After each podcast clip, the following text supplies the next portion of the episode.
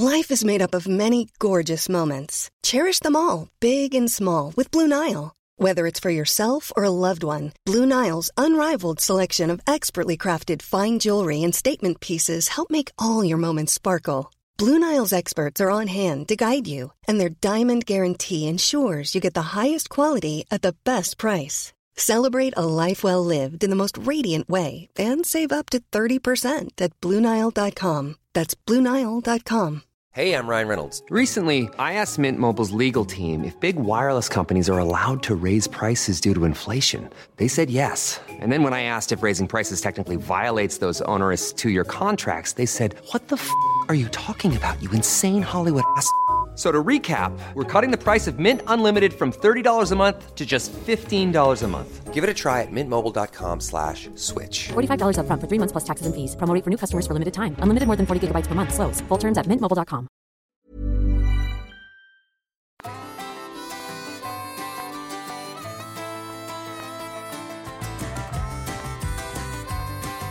Har du Lex, har du skjutit någon björn på sistone eller? bra, bra öppning. Ödmjuk kille, den här lill-Ove alltså. Ja, jag älskar det där. Eh, Ödmjukhet har jag aldrig klätt dig heller. Nej, nej. Nej, du. Nej, det har jag inte. Jag, jag, har, jag har aldrig sett en uh, frilevande björn.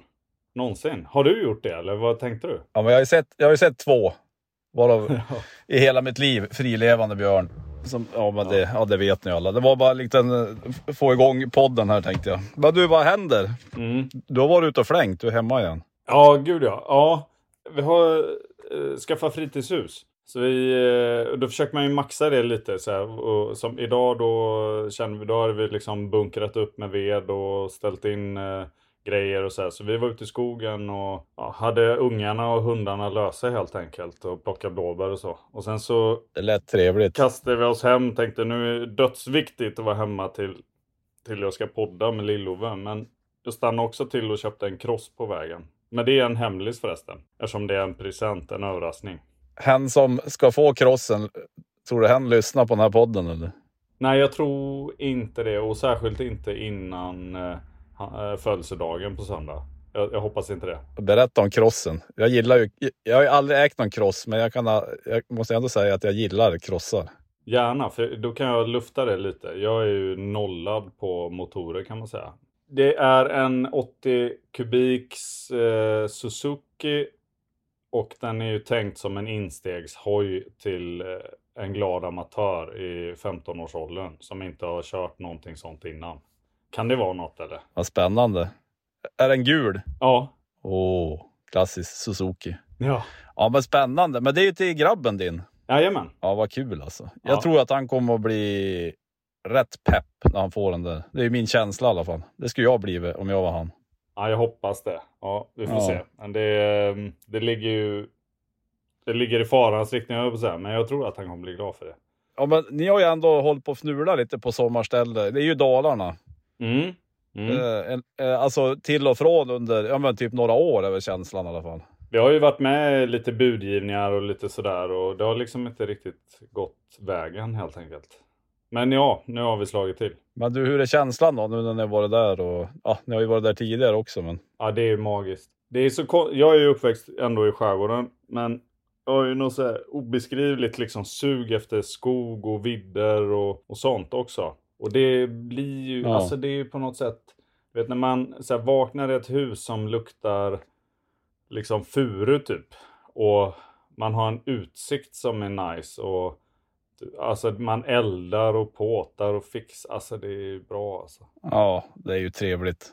Ja, alltså när du sa så här, dofta furu i huset, man, det är ju nästan som, alltså nu sitter jag i en bil, för det var ungarna höll på att härja inne, så jag gick ut och satt mig i bilen när jag spelade in podd. Men det är nästan som jag kan förnimma med furudoft när du sa det där. ja, ja, ja, det, ja jag, förstår vad du menar. Alltså jag fick faktiskt en, eh, ett sånt infall. Tänk om man skulle, jag har ju jaktmark och koja där ganska nära. Ja, Eh, Det är ju en liten poäng med det här hela. Tänk, tänk dig att man skulle ha ett jobb där man kan jobba varifrån man vill. Och så gör man kontor i jaktkojan. det lät ju som en plan. Ja, men tänk, tänk dig den eh, miljön liksom. Kreativitet och öppet och liksom bara, Ja. ja. men nu tar jag en lunchpromenad bara. Öppna dörren. Kan ha hunden lös, hunden lös utanför. Dra in fiber i jackkojan så är man hemma. Ja. Nej, Kan man inte förlita sig på eh, 5G och såna här grejer snart? Jo. Ja, nej, det Där, vi jagade björn sist så skulle Ja. det skita sig. ja, Då får man åka ner till byn och tank, tanka över data och eh, ha diverse Skype-möten. Men det går ju att sitta och jobba i kojan. Man behöver kanske inte ha uppkoppling över tid, tänker jag. nej, jag vet inte. Nej, jag vet, men då ska man ska ju ha ett sånt jobb som man kan... Ja, vi, ja, vi får la se. Jag ska också flytta familjen. Ja, det lät ju trevligt. Det skulle man kunna tänkt sig faktiskt. Ja, verkligen alltså. Jag tänker lite ibland att eh, livet man lever liksom och kanske tillsammans med sin partner och så. Det är ju på något sätt som att man skriver en saga. Man får liksom ta ett steg tillbaks ibland och fundera över hur man vill skriva fortsättningen på den här sagan liksom. För den kommer ju ha ett slut. Jo, men så är det ju. Vare sig man vill eller inte. Men, ja, men det där, både i stort och smått tänker jag. Både liksom... eh, Ja, men både i nuet och framtiden. Ja, verkligen. Ja, Lite där när man håller på att härja på och flänger runt och eh, man är borta mycket och man kanske... Eh, vad ska man säga? Att det var, jag kanske är lite mer krävande att leva med än vad min fru är att leva med. Det är i alla fall min, min hobbybedömning. Jag, tror, jag Ja. tror hon står ut mer med mig, eller på, får stå ut med fler saker med mig än vad jag får stå ut med brister hos henne, om man ska säga. hur tacklar man det då? Tänk, tänker du alltså? Nej, men det där, ja, men jag tror jag kanske lite att prata lite om det här i podden. Eller, Jo. Ja. Men det är väl också att man, jag har ju också blivit lite mer eftertänksam. Trots att jag har brister i det fortfarande. Att jag gärna hoppar på massa olika saker, gärna åker och jagar och gärna säger ja till saker som jag tycker låter roligt innan jag kanske har tänkt, tänkt tillräckligt mycket på saken. ja, ja. Att det där, ja, men det är väl också det försöka bjuda tillbaka och att eh, ja, man får bidra med det man kan. Har man varit borta, då får man väl lägga manken till helt enkelt. Jo, men det är samma. Ni har, ja, precis. Nu ser jag återigen, det här är också utifrån perspektiv, men det är som att ni hade ju en väldigt fin tid tillsammans nu under semester och så, och sen åkte du på björnjakt. Eller hur? Jo, men det har vi verkligen haft. Och nu, nu, har, nu kommer ju inte jag att... jag- kommer inte åka iväg på någon längre jaktsväng i september. Och det är ju så här, det känns ändå bo, lite vemodigt måste jag säga. För Mm. jag har ju jagat, eh, alltså septemberjakten på älg har jag ju pysslat med jätte, jätte, jättemånga år i rad. Jag har ju möjlighet att jaga älg där vi jagade björn. Eh, och jag var också sugen på det, det är ju där farsan jagar. Och. Ja, men det är ändå ett jävla härligt gäng liksom och mysig stuga och man kanske skulle haft lite mer att önska rent älgjaktsmässigt. Det, är ju lite glest med älgar, men jag tänkte så här, ja, jag lägger de här, de här dagarna som jag inte är borta nu. Då kanske jag får någon dag extra i slutet på säsongen när Blixtra blir lite äldre då kanske jag har möjlighet att vara ute med henne i skogen. Så det, var som en, det blev som en prioriteringsfråga. Just det. Och då, för, då blev det som ändå lätt på något vis. Inte bara leva hand för mun helt enkelt, utan... eh, Nej, men lite så. Att jag lägger ju hellre tid på henne. Eh, är ute med, i skogen med Blixtra när hon är lite äldre i slutet på säsongen. Att, än att jag själv sitter på, ja det skulle ju typ bli att sitta på pass Ja, nu i september. För hon är ju för liten att jaga. Men det går ju att vara i skogen med henne. Men det är knappt man vill att hon ska träffa på någon älg. Hon, alltså, hon Nej. får gärna vänta Ja. någon månad till. Liksom. Ja, ja, ja. Och, för du, ju, du måste ha jagat se- septemberjakt, vad kan det vara? 16 år eller? ja, det är mer. Ja. Ja, men det, ja, men det är ju, jag- alltså jag börjar ju med älgjakten. Så det, ja, men det är ju mång, det är många år. Ja. Men då hann jag iväg på bockpremiären istället. Så det är ju det är lite givande och tagande. Men det är känns ju också som en helt rätt prioritering. Men det där, jag kan tänka på både dig och, och Kalle och de andra egentligen just kring det liksom hur ni, ni har ju kört liksom hundköret längre och jakten längre och sånt och jag kan ju titta på er hur ni prioriterar emellanåt och liksom försöka värdera hur jag själv prioriterar det. Ni, jag jag upplever Jaha. att ni är ganska duktiga på att liksom eh, eh, inte bara säga ja till allt och inte bara jaga på förrän det verkligen gäller på något sätt. Ja, men, det, ja, men det var ju lite som jag sa, man har väl kanske förhoppningsvis blivit lite klokare. För förut högg man ju på allt. Jag jagade ju väldigt mycket på... Tidigare jagade jag ju väldigt mycket när det inte var hundsäsong också. Ja, men lite så här grisjakt på spannmål och ja, åteljakt höll man ju på med där ett tag. Och, ja, men så ah, lite annan prioritering. Ja, Det kan, jag tycker fortfarande det kan vara svinmysigt, men det är sällan jag tar mig den tiden att åka ut. Men nu och nu eh, så i december, januari där, då är Blixtra, vad är hon då, 8-9 månader eller? Ja, men hon är ju snart sex månader. Så hon är ju åtta i november. Men det blir ju också... Alltså det är ju så svårt att säga. Hon känns ju framåt och trygg och... Alltså känns ju som en härlig hund. Men hur hon skulle reagera om hon träffar en älg som inte springer när hon börjar skälla, det, det är ju nästan omöjligt att veta förrän, ja, men förrän hon har, har fått den erfarenheten. Ja. Men sen också det här, man hör ju alltid, jag har ju aldrig varit med om det själv, men det, är ju, det händer ju faktiskt att eh, hundar blir ja, men sparkade av älgar. Ja.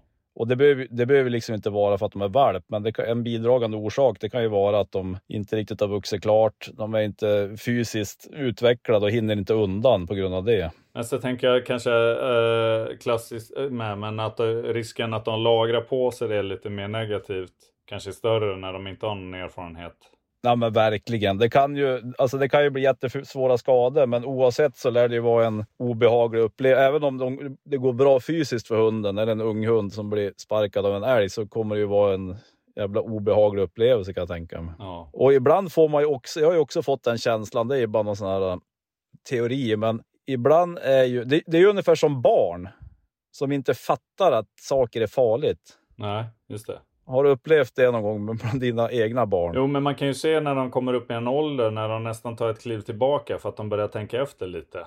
Ja men precis. Mm. Det är så här, de kan, ja men eh, man har ju varit med någon gång när de typ får för sig att typ börja hoppa ner för trappen och Ja. cykla så här. När de precis har lärt sig att cykla, bara cykla så superfort och så bara dammar de rakt ut i diket. och, och, ja men det kan ju vara så här grejer som man tänker bara, man, man funderar själv bara, hur tänkte de nu? Men sannolikt så tänkte de ju inte så himla mycket. Och det, jag kan ju få lite samma känsla med unghundar, att de fattar liksom inte att en älg är stor och tung och blir jag som sparkad av den här eller hamnar under framklöver på en älg, då, då går jag sönder. Det, det känns ibland inte som att Nej, unghundar kanske fattar det riktigt, konsekvenstänket.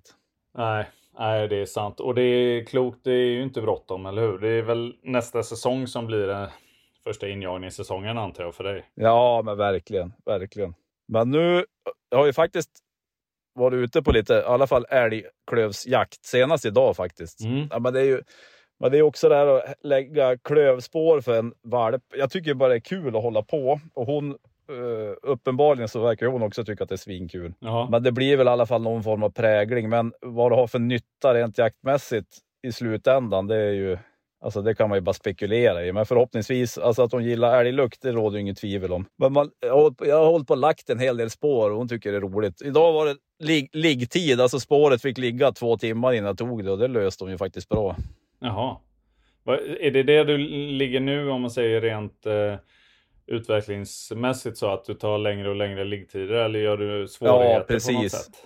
Ja, men inte så mycket svårigheter. Skogsspår, eh, laborera lite med liggtid. Det här är två, tim ja, men två timmar, eller drygt två timmar, det är väl det längsta. Sen också det här, man, det, är, det är så kul om man håller på att lägga spår sådär. Då har man en fryst älgklöv Ja. och så tänker man bara, aha, hur, då börjar man fundera, undrar hur mycket, vitt, alltså hur mycket det skiljer i vittring mot när en älg springer mot för när man drar en fryst älgklöv. Ja. Från, från, alltså som har legat i frysen sedan fjolåret. Att det luktar någonting, det råder väl inte heller något tvivel om. Hon spårar i alla fall. Ja, ja, ja. Hon tycker det är kul att leka med den. Men ja, är det någon som har koll på det där? Det, det måste ju också nästan vara omöjligt att ha koll på sånt. Hur fan ska man ta reda på det? Nej, ja. Luktma, luktmaskin. ja, precis. Ja. Ja. det skulle ju vara Nej, men det är ju så här. Ja. Nej, men hon, får, hon får jobba lite med skallen. Hon lär sig att spåra, för det ser man ju att hon har ju blivit duktigare. Hon, det är också, hon har också blivit lättare att läsa tycker jag. Just det. Nu är det, ju, det är ju lätt för mig, för jag vet ju vart spåret har gått. Men nu är det mer så här att kommer hon för långt utanför spåret och inte har vittring längre, då liksom snurrar hon tillbaks och hittar på det i regel. Ja. Jo, Så det är kul att se utvecklingen. Eller hur? Ja, det, det, absolut, eller hur? Men jag tänker att det är ju en del av vinsterna med sån typ sportträning. Att man också lär känna Ja. hunden. Och sen så tänker jag väl att eh, Eh, hon gillar ju ändå lukten och allt det där och hon har ett spårintresse och absolut och så. Men hon tränar ju också sakta upp i alla fall en viss tolerans eller hur mycket hon hon kommer orka spåra mer och mer och så. Det måste ju vara värdefullt liksom. Ja, men det är också lite kul för det blir ju ändå någon form av belastning. Dels fysisk för att hon drar ju och vill framåt och så sen får hon ju jobba med skallen. Hur är hon? eh, Drar hon mycket eller hur? Ja, men inte, alltså inte som de, inte som, hon är ju alltså relativt liten fortfarande, alltså rent viktmässigt. Alltså hon stretar ju på, men det är inte så här, inte så att det blir jätteirriterande. Hon Nej. drar ju liksom, Just det. men inte, ingen katastrof. Nej. Härligt. Ja, men så det är kul. Ja. Det är kul. Det förstår jag. Men du, har du, har du jagat något på slutet eller? Nej, men så, jag har ju jagat eh, duva. Eh, jag har jagat eh, bock. Och jag har släppt på eh, vildsvin. Och så nu har jag börjat släppa eh, för eh, älg, om man säger för hundträning. Det har ju varit lite tajt med värmen och sånt så att det har ju blivit en del också. Alltså korta morgonsläpp och sånt. Sen har det ju blivit, Ja. ja, ja men det har varit något rådjur och sen så fick jag ju prova på duvjakt över bulvan. Det var ju jäkligt fint alltså. Men du, har du surra, alltså jag är ju väldigt novis när det gäller kommer till duvjakt. Har du, har du berättat om det i något avsnitt Mm. tidigare? Det var ju ändå... Ja, vi pratade ju om det, jag, minns att vi pratade om det lite om eh, inför det och vad jag tänkte och trodde om det då och så. Och jag skulle säga att det motsvarar väl ganska mycket mina förväntningar. Det är ju som vanligt med jakt att det är ju aldrig lätt liksom. Eh, jag hade ju allt, eller det är ju lätt om man kan i alla fall ha en förhoppning om att, att vi kommer sitta exakt så himla bra där de sträckar och sen så kommer det bara Ja. bomba in duvor liksom. Det kommer liksom skjuta tomt. Ja visst. Ja, ja. Riktigt så var det ju inte utan vi hade ju hyfsade koll på sträckan men det var, vi hade lite otur. Jag hade ju rekat en del och så och med förhoppning om att det skulle tröskas eh, raps där jag hade varit. Ja, ja, ja. Eh, den hann inte tröskas för just den här jakten. Så det, där, det vart ju lite mindre rekat i slutändan ändå. Då blir duvorna heta på nytröskat så att då ligger det lite kvar på marken och så är det lätt att Ja men precis. sitta där och picka i sig. Ja, så jag skulle säga att kombon, eller det blir väl en avvägning liksom att eh, finns det inte mat där man sitter, då är det ju svårt tänker jag. Eh, De vet ju ungefär vart de vill och de ser ju vad som ser ut som vad och de verkar ju bli lite så här vana. Eh, och det är väl därför man kan lura in dem också, för sitter det flera så bara, ja kolla, där är ju skitbra, dit ska jag också. Ja.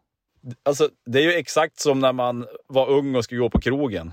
Ja, precis. Och kolla där, är jättemycket Ja, folk. ja, ja. Det måste ju vara jävla superställe Ja. där alltså. Exakt. Kall, kall och stor öl, där de ju serverar. Dit går vi. Ja, det, Ja, jag fattar, jag fattar hur duvorna tänker. Ja, men det, det är en jävligt bra analys, måste jag Ja. säga. Ja, ja men och, då gör man sin läxa så kan man hålla lite koll på var de här krogköerna ringlar och sånt. Eller var Ja, då, var, var duvorna sträckar i vanliga fall. För det, är- det är ju svårt att lura in dem om man sitter helt avsides. Det spelar ingen roll vad man försöker få dem att tro om det inte flyger duvor där. Ja, jag fattar. Så vi, det vart ju jäkligt mycket flytta runt och, och optimera. Och det tror jag beror väl lite på hur bra koll man har sen innan liksom. Nu hade vi lite sämre koll liksom. Och då satt ni på ett ställe och så såg ni att de flög typ någon annanstans och så gick ni dit och satte er istället? Ja, eller hur i princip. Eller, Ja. ja. Så man får ju ta hänsyn till lite så här vindriktning för hur de vill landa. Eh, hänsyn till eh, mitt på, eller eh, när på dagen det är. För de verkar, där vi var så sträckar de som lite olika beroende på, på om de flög hem eller bort om man säger kändes det som. Och så här. Ja, ja, ja. Man lär sig det där liksom. Och sen eh, håller man på och trixar. Märker man att man får bra respons på bulvanbilden då eh, kör man ju på det. Och får man dålig respons, det flyger duvor och ingen respons. Ja men då kanske man börjar Ja. fundera liksom. Men ja, just det. kortfattat så var det ju som jag hade hoppats en jäkla trevlig jaktform. För det är ju alltså man kan ju sitta och där och babbla och Ja. det är liksom inte så så som jag ser framför mig med gåsjakt och så, att man ligger still i en liten eh, halmkista.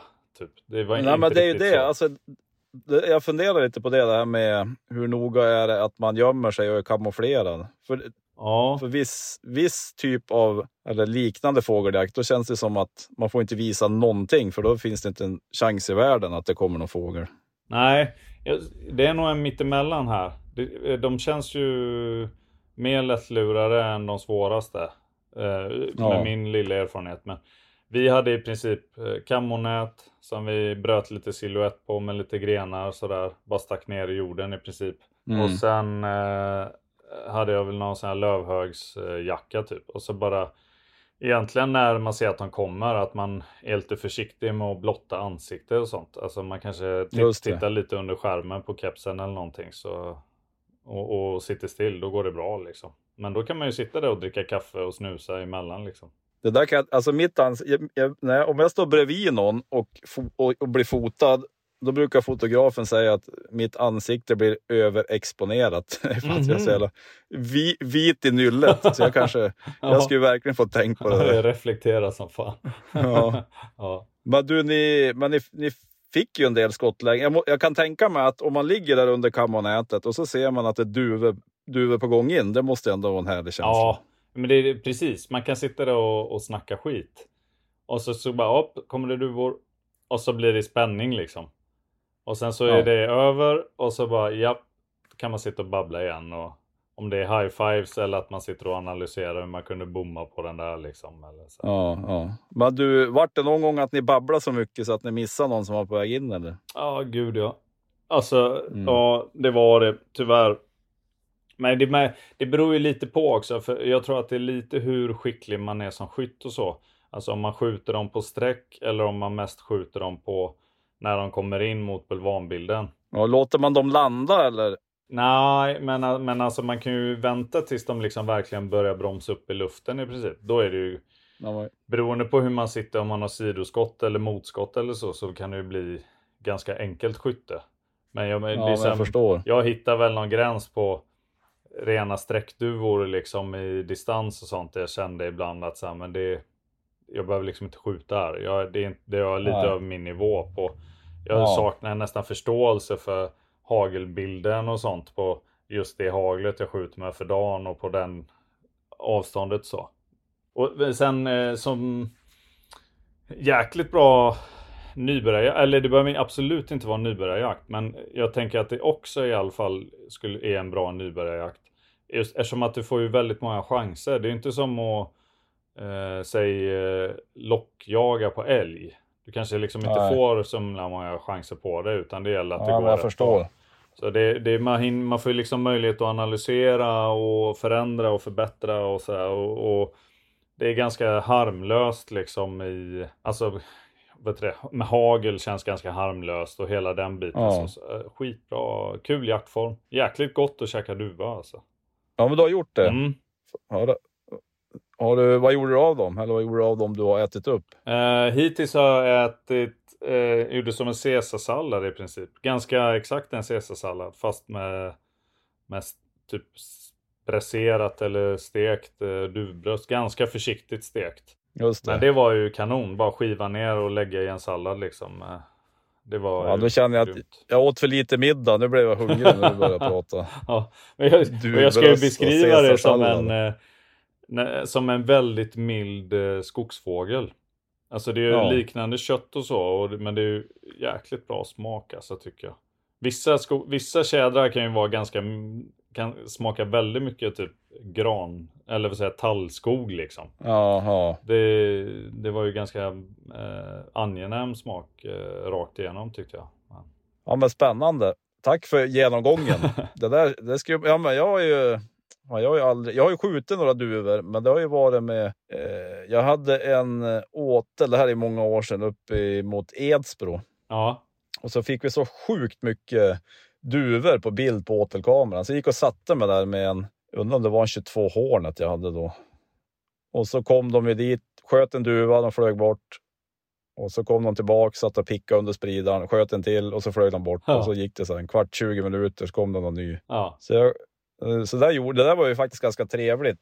Största anledningen, det måste jag väl erkänna, det var ju för att jag var less på att få duvor på bild. Ja, hjälpte det. Men eh, jag tog ju rätt på de där fåglarna. Alltså det var Ja. inga mängder jag sköt. Jag tog ju rätt på de där fåglarna och jag uppskattade ju också köttet. Ja, Så Kul. dels var det rätt kul att sitta och spana där och så vart det lite skottlägen emellanåt. Jag kunde ju lika, jag fattar egentligen inte varför jag hade, jag skulle ju lika gärna tagit hagelbrakaren, men jag sköt, men de satt ju still på backen så det var ju så här, inte vet jag vad, Tor, den där åtelkojan, det var typ så här 20 meter därifrån.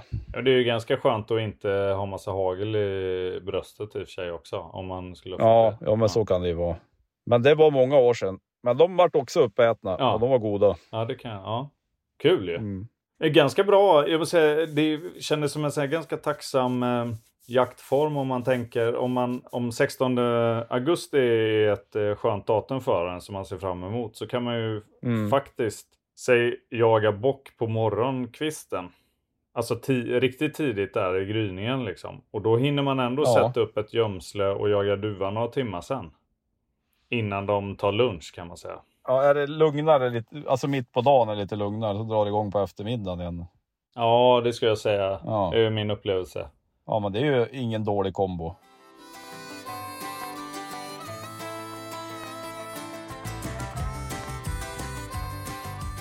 Hur, hur är känslan med Kelly? Du har ju ändå, varit, du har ju ändå släppt henne några gånger nu. Ja, alltså den är ju, känslan är bra.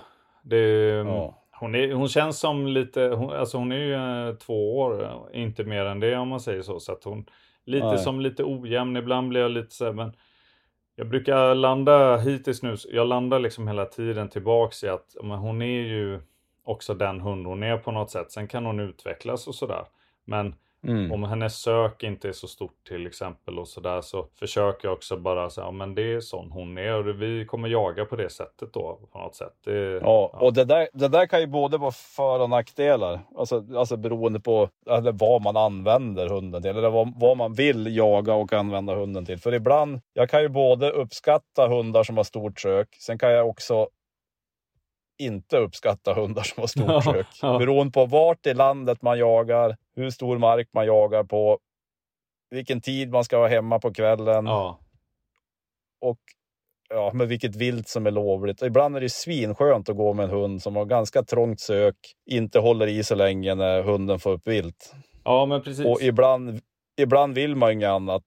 Om det är lite så här glest med vilt och man jagar älg, då kanske man behöver en jämthund eller en älghund som sticker iväg ordentligt och ja, försöka hitta någon ostörd älg. Men det är ju så här, lite. Ja.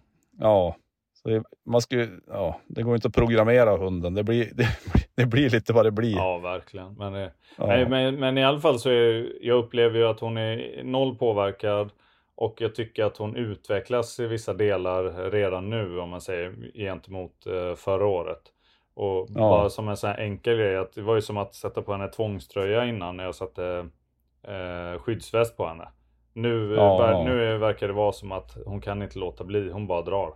Så att det spelar ingen roll. Hon har förlikat sig med det där. Ja, nu är det ju svårt. Det har ju egentligen varit en, en ordentlig bra, ett ordentligt bra släpp där det har varit där jag känt att jag kunde ha västen på för att det var svalt. Ja. Men jag, jag fick i alla fall eh, bra självförtroende i det att jag kommer kunna köra väst i höst nu liksom när det är bra grismarker. Ja, hon har ändå fått en hyfsad smäll av en gris. Så det kanske, ja, det är väl klokt att ha den där på naturligtvis. Ja, ja det känns som en eh, bra försäkring på något sätt.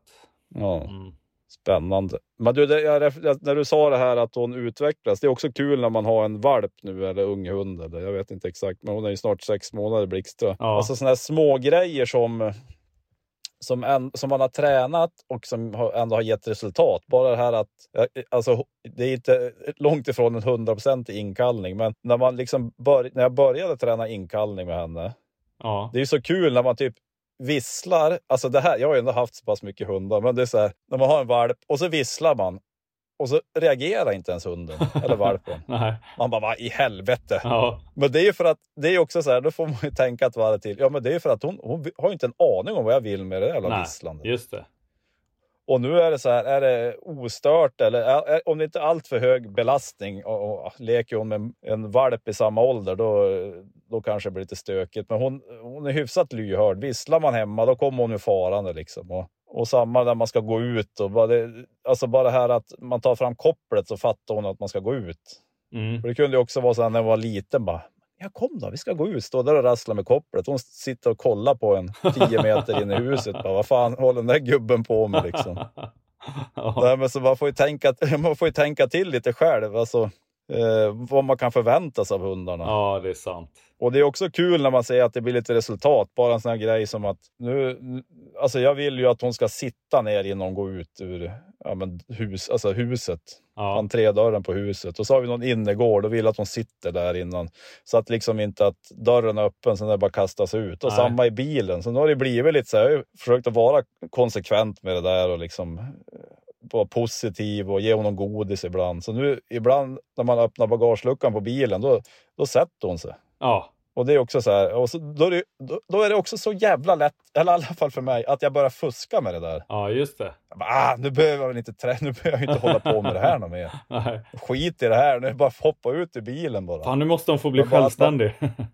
Ja, jo men lite så. Och så ja, men just det här att eh, alltså, man ska inte tro att man är hemma liksom. Nej, Det är bara ork. Alltså, jag, jag, alltså, det är ju inte att jag försöker höja mig till skyarna, men jag har ju ändå haft en plan för att försöka få någon form av vardagslydnad för att underlätta livet. Att inte hunden flyger ut så fort man öppnar ytterdörren. Och då är det lätt hänt att en unge öppnar och så sen sticker hon iväg. Liksom. just det. Det är ju ändå kul när det blir lite resultat. Ja, verkligen. Det förstår jag. Jag har ju Mm. märkt, du jobbar ju jättebra med det. Alltså när man ser och att du verkar ju genomtänkt på det med att du är väldigt liksom bara positiv och glad och god. Men liksom och ja, du har ju en plan märker man. Ja, ja, det har ju faktiskt hållit. Men hon är ju också lite mer... Hon känns så jävla snäll på något vis mot för de eh, andra valparna. Alltså de har ju också varit snälla, men de har ju varit lite mer jävliga på något vis. Den här känns som... Det, jag har så jävla svårt att bli arg på den här. Och det är ju också bra. Men hon kan ju också vara... Men det kan ju också vara så här, fan man kanske skulle blivit lite mer förbannad när hon gjorde det där. För hon gör ju ändå dumheter. Det är inte så att hon är... Är det inte lite så att om man alltid håller på att domdera med dem så, eh, alltså om du blir arg på Blixtra nu så, så lär du, då är det en ganska stor växling mot, mot hur du är annars också. Du behöver inte höja rösten mycket nu tänker jag för att hon ska säga oj. Nej, men precis. Och det är ju exakt, alltså så där, det där har jag också funderat på. För vissa hundar kanske är lite hårdare, krä, alltså ur den syn, synpunkten hårdare. Att de kräver en hårdare tillsägelse. Mm. För att man ska få samma reaktion som en annan hund. Alltså kan vara en annan hund som man bara höjer ett finger så kanske det räcker. Just det. Så det där är ju också, jag har ändå haft eh, ja, men, eh, både jakthundar och eh, ja, men, belgiska vallhundar. Och det är så här, de har ju alla har ju varit olika. Ja. Alltså, vissa har ju varit så här, bara, "Nej, nu jävlar får du skärpa alltså, det, Man får ju verkligen visa att nu det här är inte okej, annars så eh, blir det ingen effekt. Och någon annan har ju varit liksom lite mer timid, så det har liksom räckt att bara, ge fan i det där nu. Så då slutar de liksom. Mm. Så det är ju, alltså det är ju, hundar är ju individer så att det är också lite där att vissa behöver man inte vara så hård mot. De, de fattar galoppen ändå. Det kanske tar lika hårt på dem som att man skulle rya runt och skrika på en hund. ja, just det. Eller på en annan hund. Så det, hon känns eh, som eh, något eh, lite förarvek då, fast på- alltså på ett Ja, men, positivt ja sätt. det är liksom. uppfattningen. I alla Ja. fall mot de andra jämthundarna jag, Ja. jämthundarna jag har haft. Ja, det kanske blir en härlig resa. Ja, vad vet man? Alltså, känslan är som sagt god. Ja, Sen får vi väl se vad som händer och sker. Nej, svinhärlig hund. fan vad roligt. Mysig som fan. Ja, jättekul. Mm. Jag, hade en gemensam eh, vän här eh, på besök för inte allt för länge sedan och slipa knivar. Mhm. Då tänkte man ju lite på dig också. Det var ju på något sätt du som introducerade mig i det, tänker jag. Hade, du- hade du fram Tormeken? Jajamän.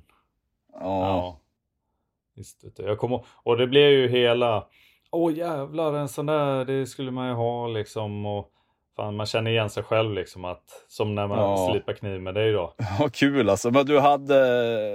Vart det många knivar eller? Ja, vad drog vi av en? eh, Jag hann ju dricka två kortburkar. Och kan vi ha slipat då? Sex knivar kanske. Kanske sju. Ja, men det var ändå bra jobbat. Ja, det var. Och då gjorde ni ny ägg på allihop också eller? Ja, inte... Det var lite olika hur mycket man behövde ta fram på dem skulle jag säga. Men eh, vi, ganska mycket att vi tog fram nytt skulle jag säga. Och det var ju eh, ganska snabbt jobbat för eh, det kändes ju nästan som ett eh, Tormek-hack för mig. Men jag har ju inte haft någon sån här eh, eh, svarvverktyg. Du vet, man kan räta ut stenen ordentligt. Ja, men just det. Men det behövde jag nu om man säger så. Det har jag skaffat och då märkte, läste jag ju dels i det men så märkte jag också att man kan beroende på hur fort du drar det här liksom svarven över så kan du nästan randa stenen om du kör den ganska fort. Då kan du Ja, få ja, ett ja, rätt bra bett i den. Alltså det är inte, in- det är inte grova ränder liksom men den får, den blir platt och fin men den, har, den får lite mer struktur antar jag. Ja, men just det. Och ni, ni som inte har en aning om vad en, eller Tormek, det, ja, jag har ju en Tormek, men det är ju alltså en, en maskin, en sten som snurrar och som eh, åker ner i ett vattenbad. Så det är så här våt, våtslip Ja, kan man säga. bra. För knivar och yxor och allt möjligt. Det finns ju massa olika modeller av de där. På ena sidan snurrar en sten, på den andra snurrar en, ett läderbryne. Va? Ja, på, de- ja, på, på min gör det och på din gör det antar jag. Ja. Mm. Det är väl ganska Men det är ju vanligt. så här, och de, de är ju, det är ju en fröjd att slipa knivar på dem, tycker jag i alla fall. Och min ständiga reflektion när jag haft framme den där och slipa knivar, det är så här bara, varför gjorde jag inte det här för två månader sedan? Ja, att jag väntar för länge, ja, det är ju härligt. alltså med att slipa knivarna. Jag gjorde ju ett eh, bra sjok om mina egna knivar för ett tag sedan. Så att det kändes Ja. som en riktig vinst att plocka fram den och köra hans knivar nu med på ett kort intervall här. Det var ju inte att man, då passade jag ändå på att putsa lite med lädret på, på mina ganska nyslipade knivar också. Det är ju Ja. härligt alltså. Ja. Men det är ju kul med, ja men det där, det är ju, det är ju tillfredsställande. Jag vet inte, det är en konstig känsla, men det är ju så jädra gött att ha en vass kniv. Ja, det är, ja verkligen.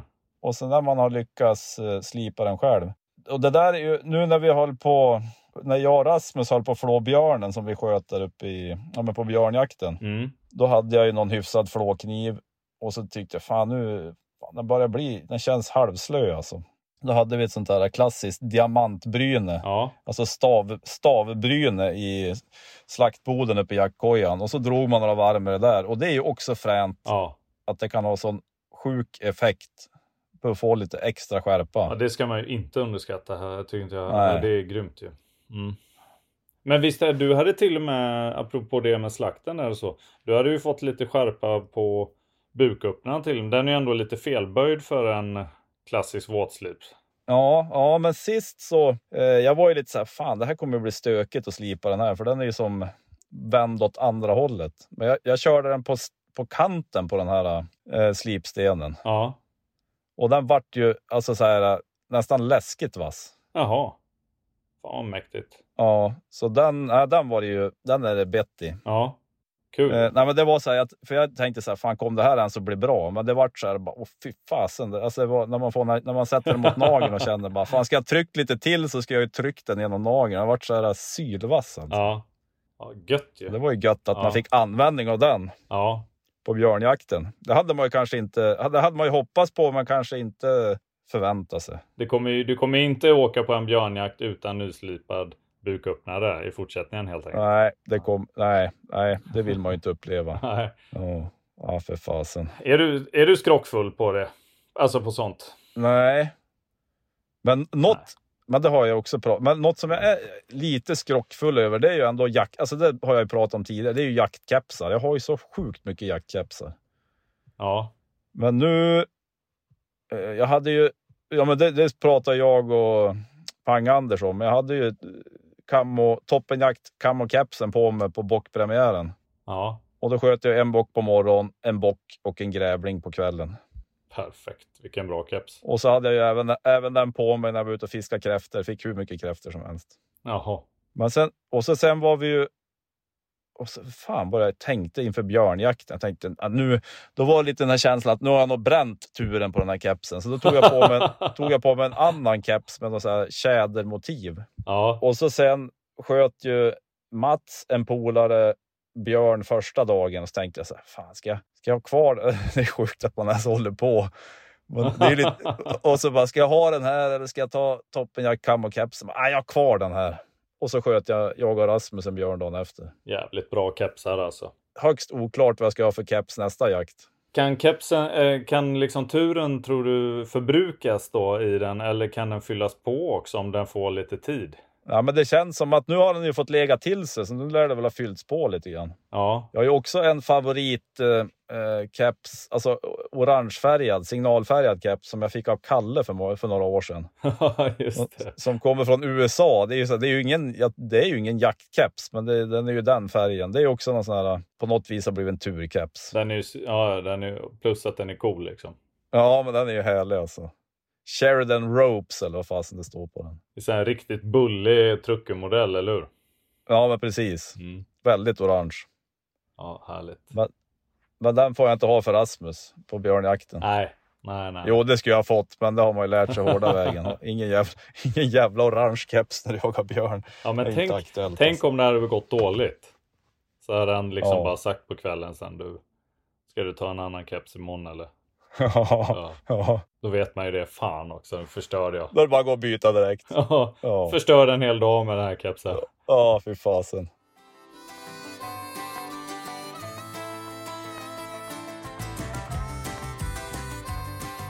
Men du, eh, jag, jag, jag, hade, jag har ju någon sån här tanke. Dels att fara upp och smyga lite med blixtar på den här marken vi har uppe upp mot Dalälven där. Ja, Och sen han slog ju också så här tanken att ska man fan, ska jag, har ju en mark nere i Östergötland. Vart så här, ska jag åka ner och vaka dov någon kväll? oh, Så jag har, har lite så här små planer här i september. åh. Men det blir väl bara någon sån här dagsutflykt oavsett Mm. om det blir smyga i skogen med blixtra eller vaka dov. Men Hur, hur- för, eh, jag måste fråga hur du tänker bara där. Kan du tänka dig till exempel att, för hon går ju mycket lös med dig i skogen eh, eh, generellt va? ja, jo men det har det varit. Alltså när vi var uppe i Brink, eller när vi var uppe och jagade björn, då var hon ju väldigt mycket lös. Men, men för sticker hon iväg nu? Börjar hon bli så stor? Ja, men både och. Hon har ändå dragit några reper, men eh, inte så långt. Kan du tänka dig att ha henne löst när, när du till exempel smygjagar dov menar jag?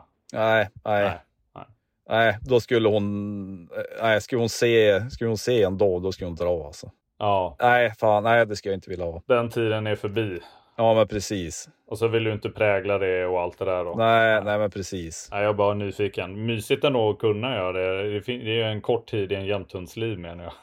Kanske. Men du, innan björnjakten, då var ju bara jag och Blixtra uppe i kojan någon dag. Det var ju för övrigt jävligt härligt. Men då, då var vi en morgon, var jag uppe tidigt, tog med Blixtra, tog bilen till ett hygge, släppte ut honom ur bilen och jag gick upp och plockade blåbär på hygget. Mm. Och det var ju, alltså det kan jag ju rekommendera. För sku, om inte jag skulle ha plockat blåbär, då ska jag bara dumstirrat på pejlen. Mm. Så det vart så här rofyllt för mig. Jag gick och plockade blåbär. Alltså då går man ju, det går ju extremt, det var så mycket blåbär så jag behövde knappt röra på mig. Så jag gick ju och plockade blåbär och Blixtra for och sprang runt där och for någon vända upp i skogen. Och, och så typ var tionde minut, om jag inte har sett dem på ett litet tag, då kollade jag på pejlen. Så det var ju så här äh, rogivande. Alltså noll press på hunden. Ja. Utan det var så här, jag gick och skrotade med mitt och hon gick och skrotade med sitt och ibland kollar man på pejlen. Så det kan ju vara ett tips för någon som vill ut i skogen med en ung hund att göra någonting mer, alltså ha någonting att göra själv bortsett från att kolla på pejlen. Ja, just det. Ja, men Det- verkligen.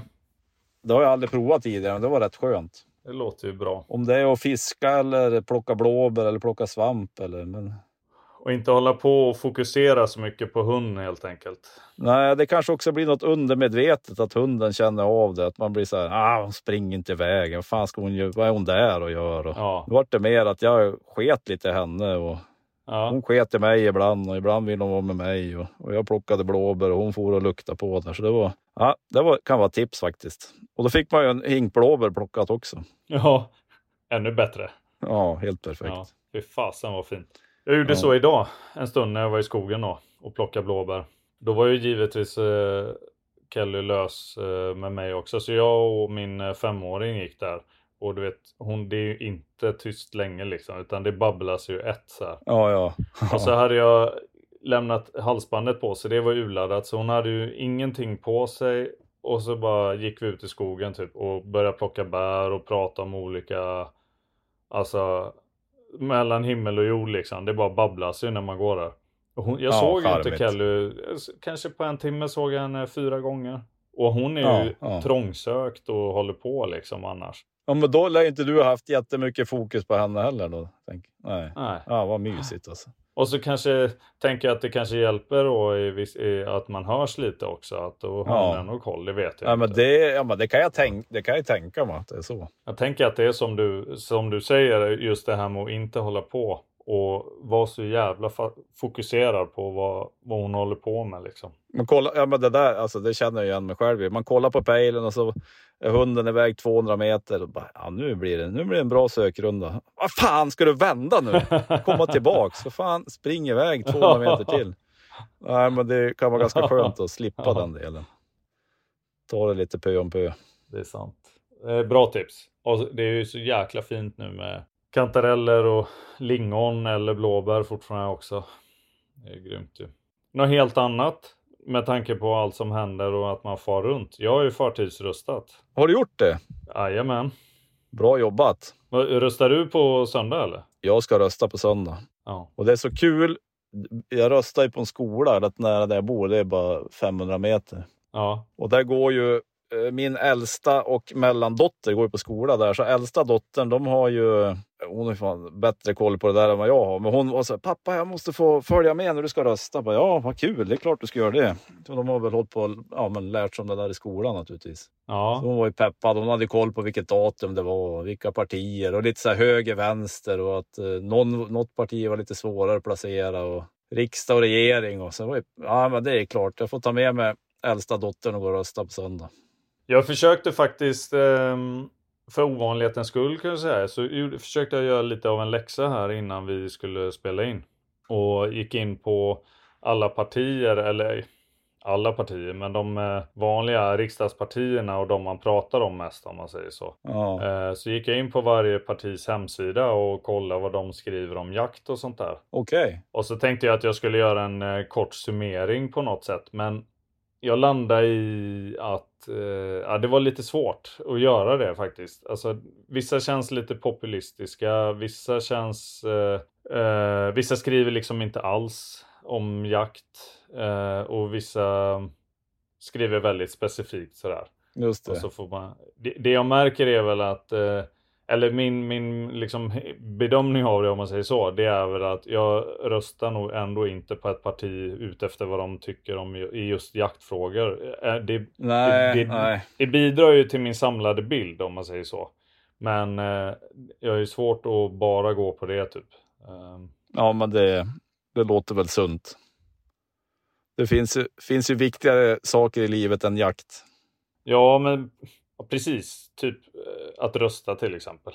Ja, Fasen, se till att rösta. Det är ju världens liksom största möjlighet man har. Också inte ofta att vara med och påverka. Och det känns ju så himla litet att man är bara en liten, liten bricka liksom. Men, det... men jag kan ju tycka att det är rätt trevligt. Och, ja, men jag, är ju, jag håller med till 100 procent. Eh, ja, alla som har möjlighet ska ju naturligtvis rösta. Men det är, också, det är ju rätt trevligt att gå och rösta. Jag kommer ihåg sist, då smög man iväg upp till Eh, fast då var det inte på samma ställe. Så går man in där och så är det lite så här, trevligt bemötande och så kolla legitimation. Ja. Tycker, och så går man in i det där båset och står man där och så sen så, så gjorde jag sist bara. Jaha, har jag verkligen bestämt mig? Och så stod man och tänkte ett varv till och så sen lägger man ner dem där i Ja. kuverten och så liksom är det klart. Ja, men precis. Det är precis. Det är ju ändå ett ganska härligt. Det är inte så ofta man känner sån delaktighet på något sätt. Nej. På det sättet upplever jag då. Utan det känns ju verkligen eh, vettigt och viktigt att ta sig den tiden och göra det till någonting positivt. Det borde ju nästan vara som firas lite liksom. Men för det är också, man har ju hört argumentet, vad fan det är, det är så många som får rösta i Sverige, det är skitsamma vad jag röstar på. Men riktigt så är det ju inte, för risken är ju att tror inte att jag förstår. Nu gick klockan igång. Men, ja, men risken är ju om, man jättemånga tänker så, då kanske det blir alltså ett, ett resultat som blir missvisande också. Nej, ja men verkligen, verkligen. Jag var ju, jag förtidsröstade ju, men det var ju också den här, så jäkla härligt med, det måste ju vara någon sorts, om det är någon pensionärsförening eller vad det är som har tagit på sig det, där jag gick och förtidsröstade. Men de tar ju det på jäkligt stort allvar känns det som. Det känns liksom lite högtidligt sådär. Men det där är ju ändå viktigt att, eh, att det där sker enligt konstens alla regler. Att det, liksom, det ska inte vara någon, någon form av propaganda när man väl kliver in i röstlokalen, utan där ska det vara ordning och reda. Och... Ja, verkligen. Det är liksom både en, eh, en, eh, som en rättighet och en skyldighet på något sätt som man får göra där. Liksom. Ja, jag håller med alltså. Vart man ju peppad på att gå och rösta. Men nu är jag peppad på att dricka kaffe. Och så ska jag, jag ska, måste äta något mer. Den där caesarsalladen ligger och gror i bakhuvudet fortfarande. Jag kastade i mig en eh, pizza på fem minuter där innan nu när jag kom hem med krossen. Men jag har ju faktiskt eh, ganska mycket på en långburk kvar också. Så Ja, det är ju bara att gå och lägga sig sen då. ja, fan. Men det är så sjukt att du dricker kaffe alltså. Men det har vi pratat om förut. Ja, att jag inte kan sova om inte jag dricker kaffe på kvällen. Ja, när jag blir stor ska jag också dricka kaffe. Jag ska gå och lägga mig. Men du, fasen var... Det var ju härligt att surra lite. ja, tack för det. Tack för surret. Och du, fan, än en gång, grattis. Vilken jäkla grej alltså. Ja björnen ja. Ja, Ja, det var Ja. häftigt. Ja, jädra min låda. Det kom, ja, men det där tänk... Eh, ja, ändå, man har ändå fnulat lite på det där i efterhand. Och, nej, fy fasen, det där skulle man ju vilja göra om. Smyga på ett ståndskall på en björn. Det var ju en jävla... Ja, det, ja, det gör jag gärna om. Om man, om man skulle få den möjligheten. Ska jag bli, ah, det skulle vara svinkul att göra om, helt enkelt. jäklar mig. Vad vet man? Det kanske händer igen. Eller så var det Mm. första sista gången. Det kan ju bli björnjakt nästa år också. Det lär det ju bli. Ja. Det håller vi tummarna för. Men hörni, ni, om ni har stått ut och lyssnat tills nu så får vi väl säga tack och adjö. På återhörande. Ja. Tack allihop. Och tack Lill-Ove. Och eh, undrar när björnfilmen, det här, är, jag, jag törs ju aldrig lova någonting, men det känns ju ändå som Lars har börjat greja ihop den där björnfilmen lite. Men det kan man ju säga. Gå in och kolla trailern. Ja, på Youtube ja. Ja, Ja, men den kan ni in och kika på. gör det. Bygga upp lite förväntningar här. Tack för idag. Slut för idag. Ja, vi hörs och eh, ha det så bra. Ja, tack detsamma. Ha det fint. Hej, hej. Hej.